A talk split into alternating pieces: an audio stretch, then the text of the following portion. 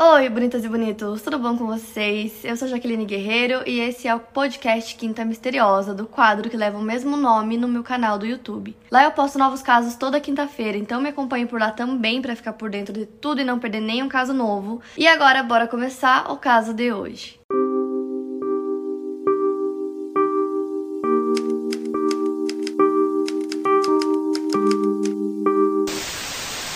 A Madeleine McCain nasceu em Leicester, no Reino Unido, e viveu com seus pais Gary e Kate, que eram médicos, e seus dois irmãos mais novos, que eram gêmeos. No dia 28 de abril de 2007, a família toda foi para Portugal para passar alguns dias de férias por lá. Eles foram num lugar muito conhecido pelos britânicos, que era o Resort Ocean Club, na Praia da Luz, em Portugal, que algumas pessoas até chamavam de Little British, porque muitos britânicos iam passar as férias lá. Então eles alugaram um apartamento que ficava dentro do complexo, né, do resort, tanto eles quanto seus amigos amigos, eles foram com vários amigos e cada um alugou um apartamento, ficava um do ladinho do outro, dentro do resort. Então lá tinha piscina, tinha restaurante, tinha playground para as crianças, e aí ficava tudo dentro do mesmo lugar. Então eles basicamente ficavam sempre dentro do hotel fazendo as atividades por lá, porque tinha restaurante, tinha piscina, tinha várias coisas para fazer. Então as famílias sempre ficavam lá dentro mesmo. O hotel também oferecia serviço de babá para as famílias, então quem tinha muitos filhos podia solicitar uma babá que ia ficar lá ajudando a cuidar das crianças. Então a rotina deles era basicamente essa lá no resort, eles curtiam o dia todo na piscina, era verão, enfim.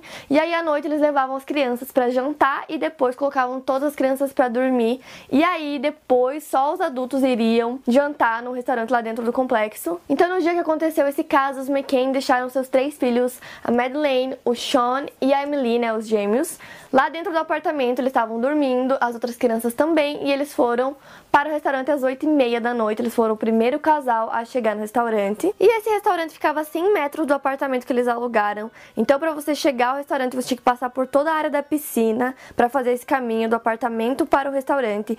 E do lado do restaurante também tinha um bar, que era bem juntinho e era ali que eles ficavam. Então, aparentemente, eles faziam isso com os amigos deles todos os dias. Então, depois que as crianças iam dormir, eles iam pro bar. A cada meia hora, algum deles ia até os apartamentos para checar as crianças, ver se estava tudo bem. Lá do restaurante eles conseguiam visualizar, ver os apartamentos, não dava para ver a entrada ou as portas, mas tinha como olhar as janelas e dava para ver, porque era relativamente perto, né? E eles sempre reservavam essa mesma mesa no restaurante ao lado do bar, e como todos os outros dias, eles estavam lá com os amigos e começaram essa rotina de a cada meia hora ir checar as crianças. Para chegar até os apartamentos tinham duas entradas, uma que era um portão e outra que era a porta de entrada. Então eles normalmente iam por essa porta, só que fazia muito barulho porque tinha que destrancar e abrir toda vez que eles fossem entrar no apartamento. Então eles decidiram fazer nesse dia pelo portão. E o portão só podia ser trancado por dentro. Então ele tinha que ficar aberto para eles poderem fazer né, essa rotina de entrar e sair, entrar e sair para checar as crianças.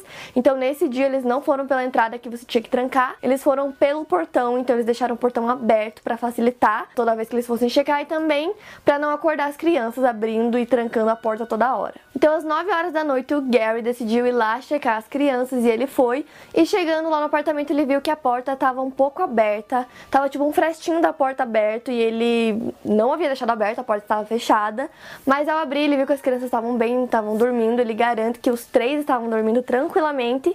E aí enquanto ele estava voltando pro bar, ele parou para conversar com um amigo que estava por ali. O Jeremy, ele não tinha ido jantar nesse dia porque as crianças dele não queriam dormir de jeito nenhum, então ele não havia ido para o jantar e ele parou para conversar com ele um pouquinho. E nesse meio tempo, uma outra amiga deles, a Jaytana, estava indo checar os seus próprios filhos e nisso ela viu os dois conversando, mas eles não viram ela. E enquanto ela foi checar os seus filhos, ela viu um homem por ali perto apartamento. Ele estava carregando uma criança nos braços. Essa criança parecia estar dormindo, tinha por volta de 3 e 4 anos de idade e usava pijamas rosa.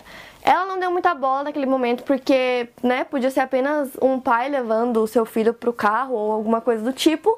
Então ela não deu bola, checou seus filhos, estava tudo bem, voltou pro restaurante. E aí estava na vez da Kate checar as crianças, mas um dos amigos deles também estava indo checar os filhos deles e se ofereceu para ver as crianças dos McCain e ela falou tudo bem, pode ir então. E chegando lá, a porta estava novamente um pouco entreaberta, porém, esse amigo deles não sabia se eles já haviam deixado a porta fechada ou se eles mesmos tinham deixado um pouco entreaberta deu uma olhada meio por cima, viu que os gêmeos estavam dormindo, foi ver as crianças dele e voltou para o restaurante. Ele não sabe afirmar se, por exemplo, a janela do, do apartamento estava aberta ou se a Madeleine estava lá, ele não lembra de ter visto ela. Então, assim, ou ele realmente olhou por um segundo, viu os gêmeos e achou que estava tudo bem e saiu, ou ele sabia mais coisas e estava se segurando informação. Então, às 10 horas da noite era a vez da Kate ir checar os seus filhos e lá foi ela chegando lá. Quando ela foi abrir a porta, a porta fechou com o vento. A janela provavelmente estava aberta para poder fazer, né, a porta fechar sozinha. E ao abrir a porta do quarto, os gêmeos estavam lá dormindo tranquilamente, porém a Madeleine não estava no quarto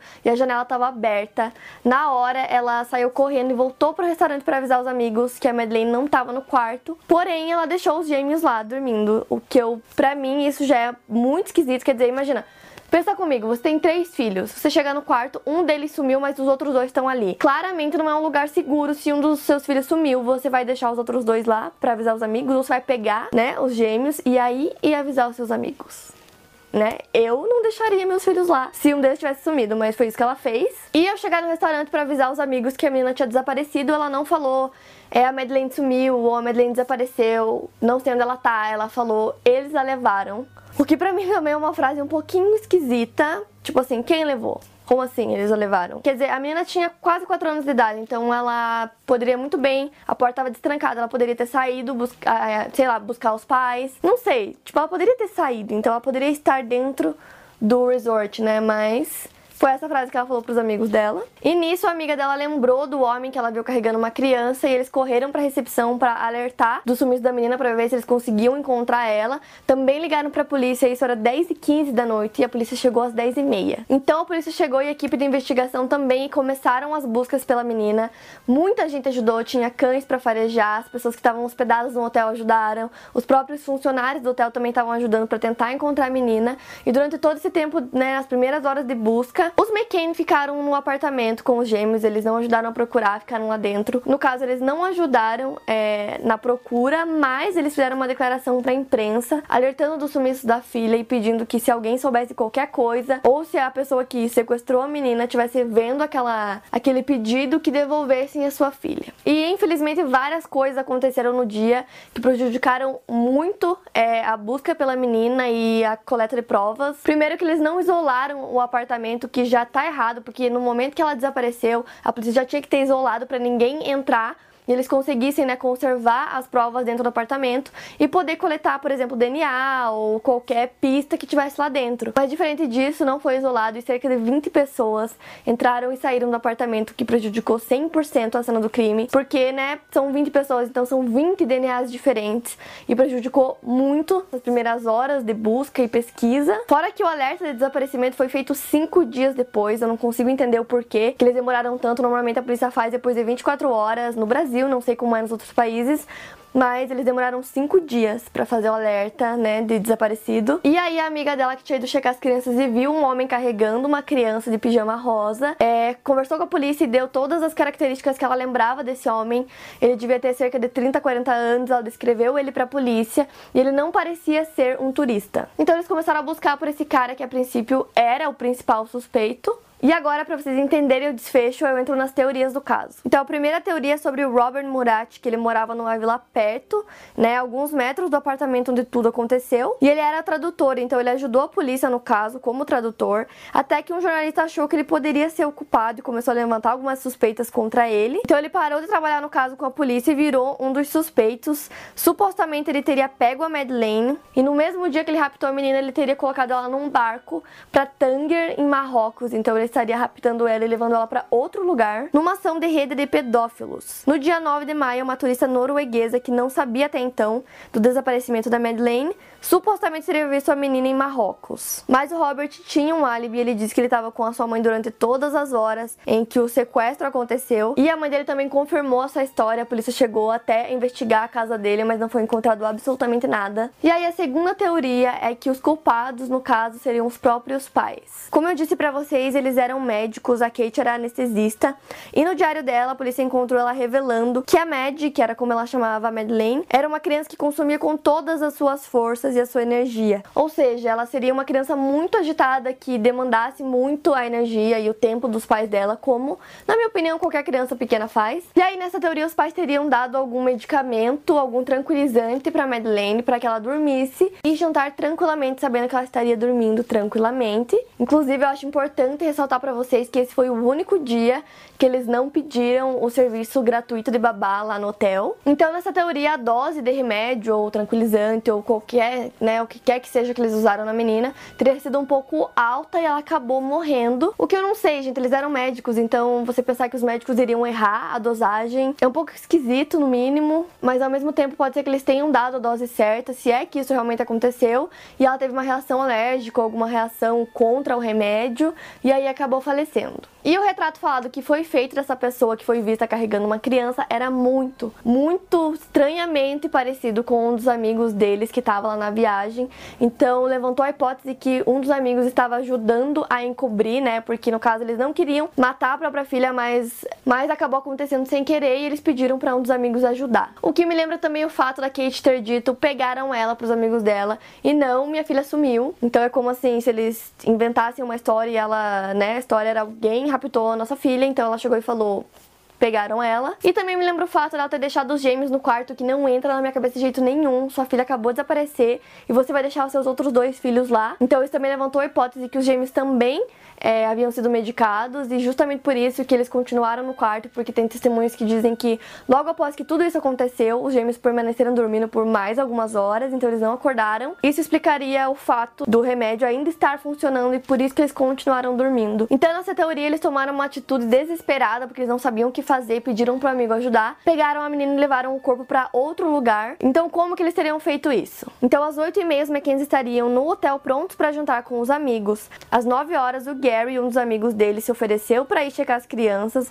mas na verdade ele não estava indo checar os filhos dos amigos dele, mas sim para dar os retoques finais na cena do crime, por exemplo, deixando a janela aberta, dando a possibilidade de que uma pessoa teria entrado pela janela dentro do quarto. Às 10 horas a Kate teria dado início à farsa comunicando o sumiço da filha. E também 25 dias depois do sumiço da Madeleine, o casal alugou um carro. E nesse carro a polícia conseguiu achar fluidos corporais não identificados, eles não conseguiram identificar se era da Madeleine ou não.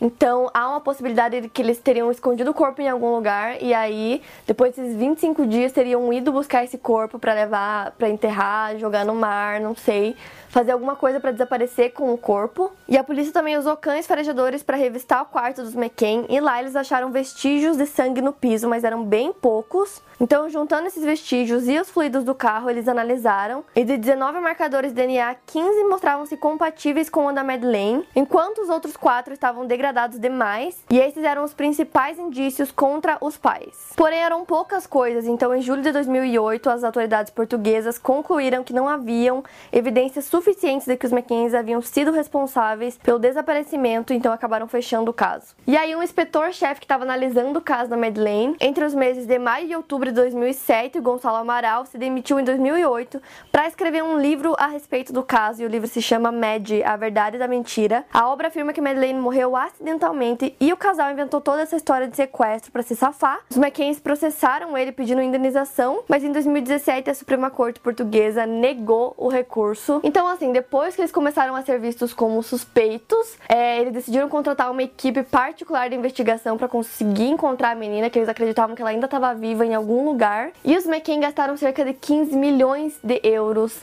nessa busca, o que é muito, muito dinheiro. Então, ao mesmo tempo que faz sentido, né? Seria uma resposta para esse caso. Então, assim, gente, imagina, se eles realmente tivessem feito tudo isso, eles gastariam toda essa grana para buscar a menina se eles soubessem onde ela tá e soubessem tudo que aconteceu com ela porque eles haviam feito. E aí eu dei uma pesquisada nas notícias para ver se tinha alguma coisa nova, algum desfecho novo pro caso. Em uma dessas notícias que é bem recente, eu achei o relato de uma babá que trabalhou para eles lá no resort durante aqueles dias de férias. Hoje já fazem 11 anos que aconteceu o caso, ela não quis ser identificada e ela comentou algumas coisas que aconteceram na época. Por exemplo, ela relatou que quando a menina sumiu, ela estava lá também no hotel, então ela disse que o Gary ficou desesperado e ficava procurando pela menina assim por todos os lados, ele olhava embaixo dos carros, estava desesperado para encontrar ela, enquanto a Kate só ficava se lamentando. E ela também estava presente durante as etapas iniciais da investigação e ela acusou a família de ter feito alguns erros que com certeza comprometeram muito é, a investigação. Por exemplo, o fato de eles terem deixado as pessoas ficarem entrando no quarto,